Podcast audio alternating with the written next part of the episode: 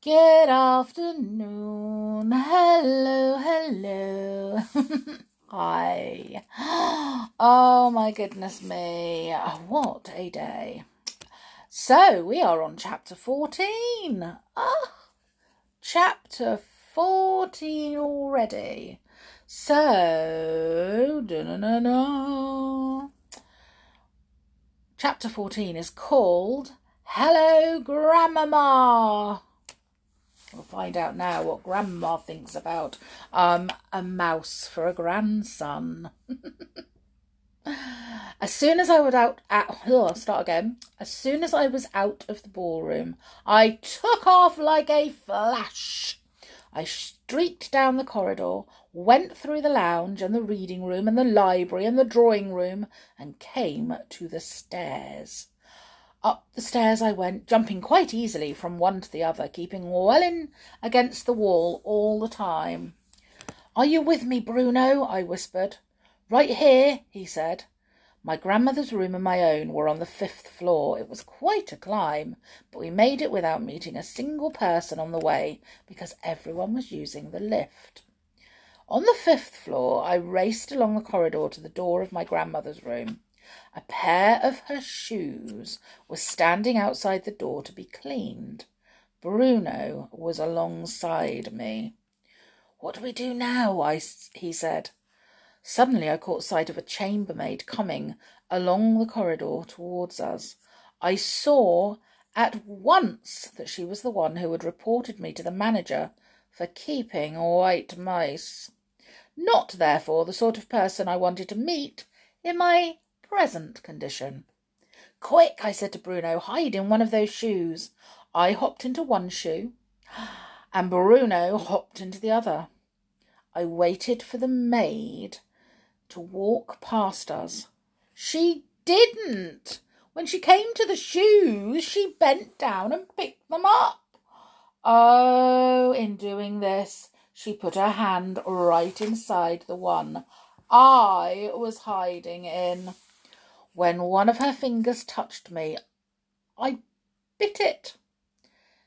It was a silly thing to do, but I did it instinctively without thinking. The maid let out a scream that must have been heard by ships far out in the English Channel, and she dropped the shoes and ran like the wind down the corridor. My grandmother's door opened. What on earth is going on out here, she said. I darted between her legs into her room, and Bruno followed me. Close the door, Grandmamma, I cried. Please hurry.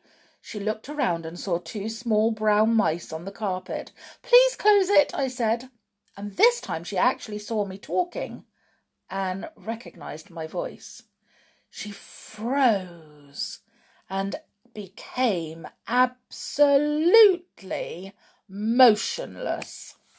Every part of her body, her fingers, her hands, her arms, and her head suddenly became as stiff as a marble statue. Her face turned even paler than marble, and her eyes were stretched so wide I could see the whites all around them. Then she started to tremble. I thought she was going to faint and fall over. Please close the door quickly, Grandmamma, I said. That awful maid might come in. She somehow managed to gather herself together enough to close the door. She leaned against it, staring down at me, white faced and shaking all over. I saw tears beginning to come out of her eyes and go dribbling down her cheeks. Don't cry, Grandmamma, I said. Things could be worse. I did get away from them. I'm still alive. So is Bruno. Very slowly she bent down and picked me up with one hand. Then she picked Bruno up with the other hand and put us both on the table. There was a bowl of bananas in the centre of the table, and Bruno jumped straight into it and began tearing away with his teeth at one of the banana skins. to get at the fruit inside. My grandmother grasped the arm of her chair to steady herself, but her eyes never left me. Sit down, dear grandmamma, I said. She collapsed into her chair. Oh, my darling, she murmured, and now the tears were really streaming down her cheeks. Oh, my poor sweet darling, what have they done to you? I know what they've done, Grandmamma, and I know what I am. But the funny thing is, I don't honestly feel especially bad about it. I don't even feel angry. In fact, I feel rather good. I know I'm not a boy any longer, and I never will be again, but I'll be quite all right as long as there's always you to look after me.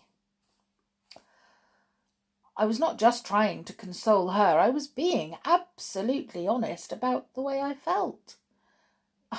You may think it odd that I wasn't weeping myself. It was odd. I simply can't explain it.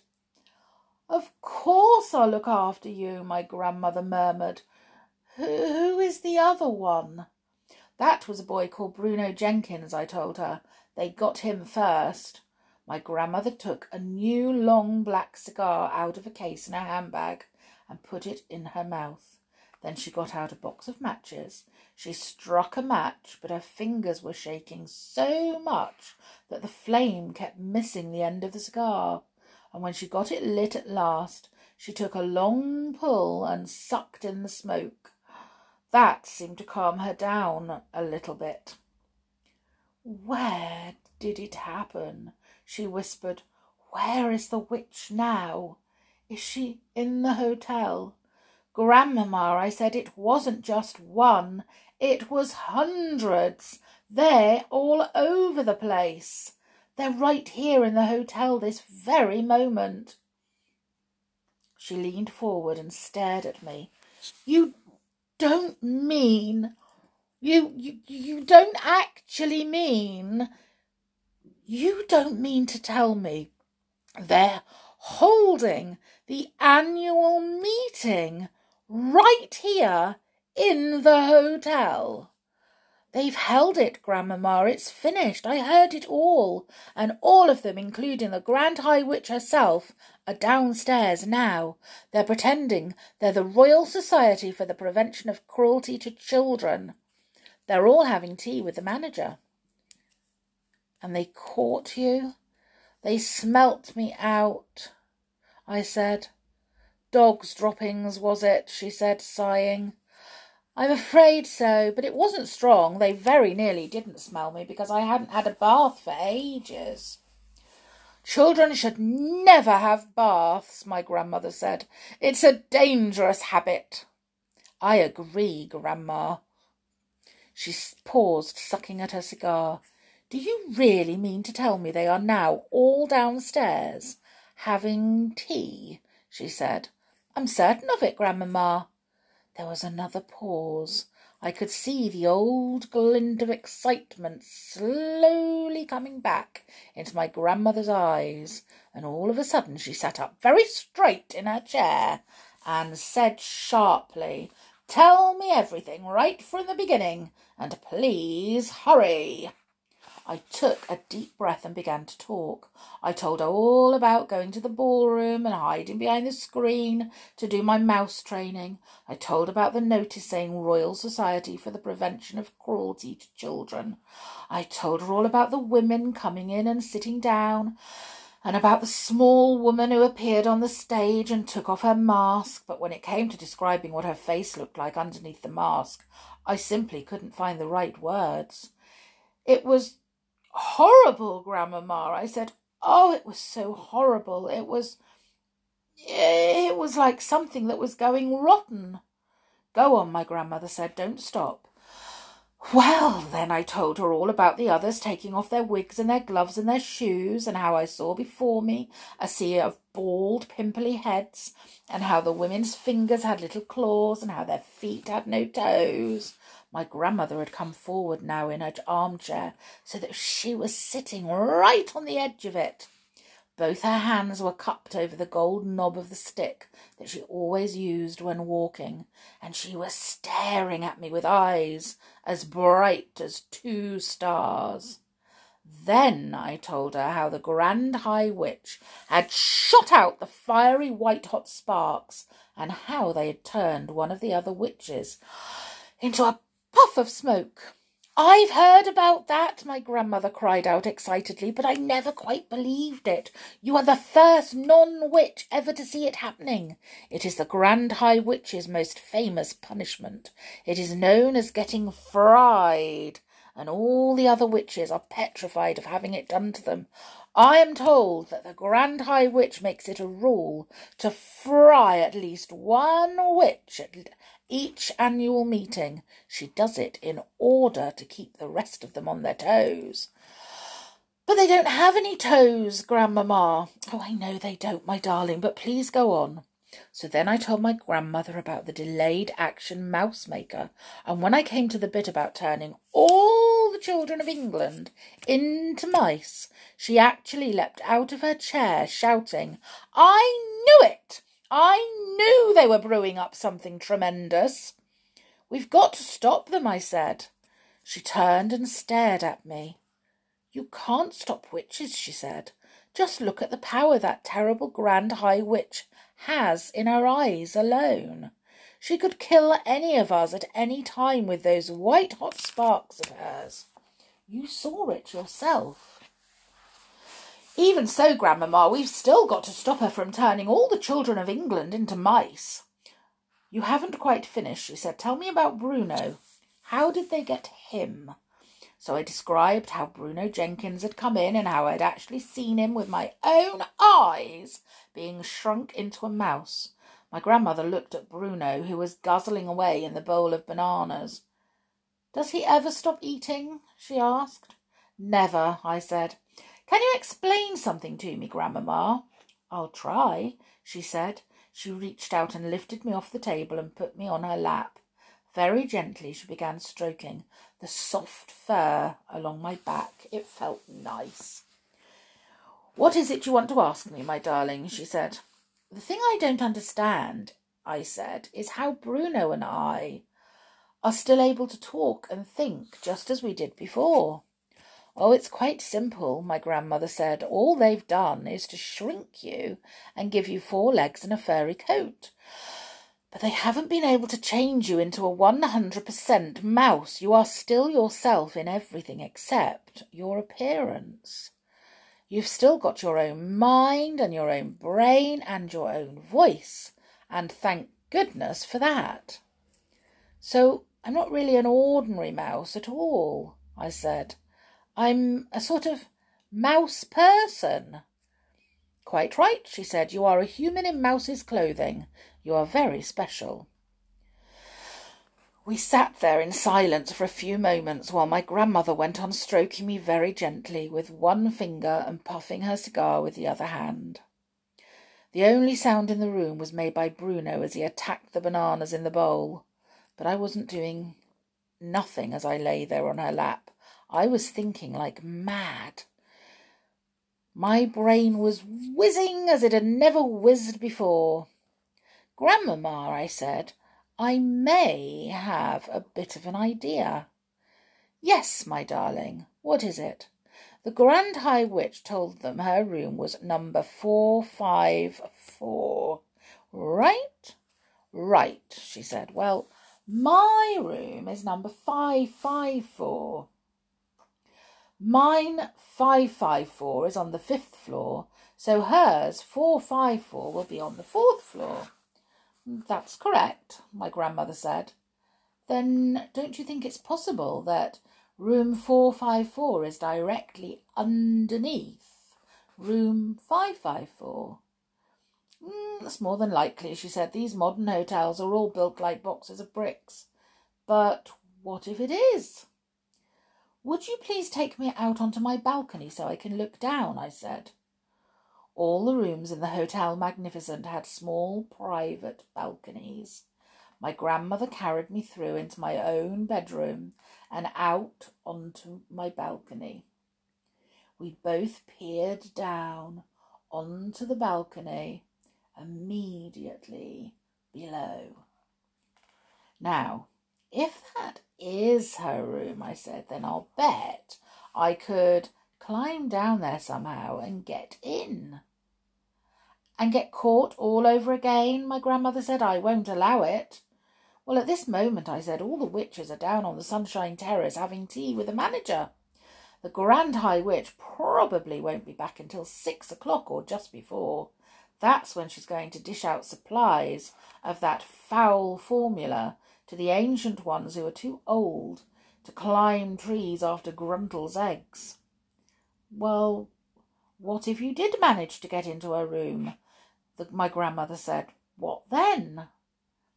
Then I shall try to find the place where she keeps her supply of delayed action mouse maker. And if I succeeded, then I would steal one bottle of it and bring it back here. Could you carry it? I think so, I said. It's a very small bottle. I'm frightened of that stuff, my grandmother said. What would you do with it if you did manage to get it? One bottle is enough for five hundred people, I said. That would give each and every witch down there a double dose, at least. We could turn them all into mice. Grandmother jumped about an inch in the air. We were out on my balcony, and there was a drop of about a million feet below us, and I very nearly bounced out of her hand over the railings when she jumped. Be careful with me, Grandmamma, I said. What an idea! she cried. It's fantastic.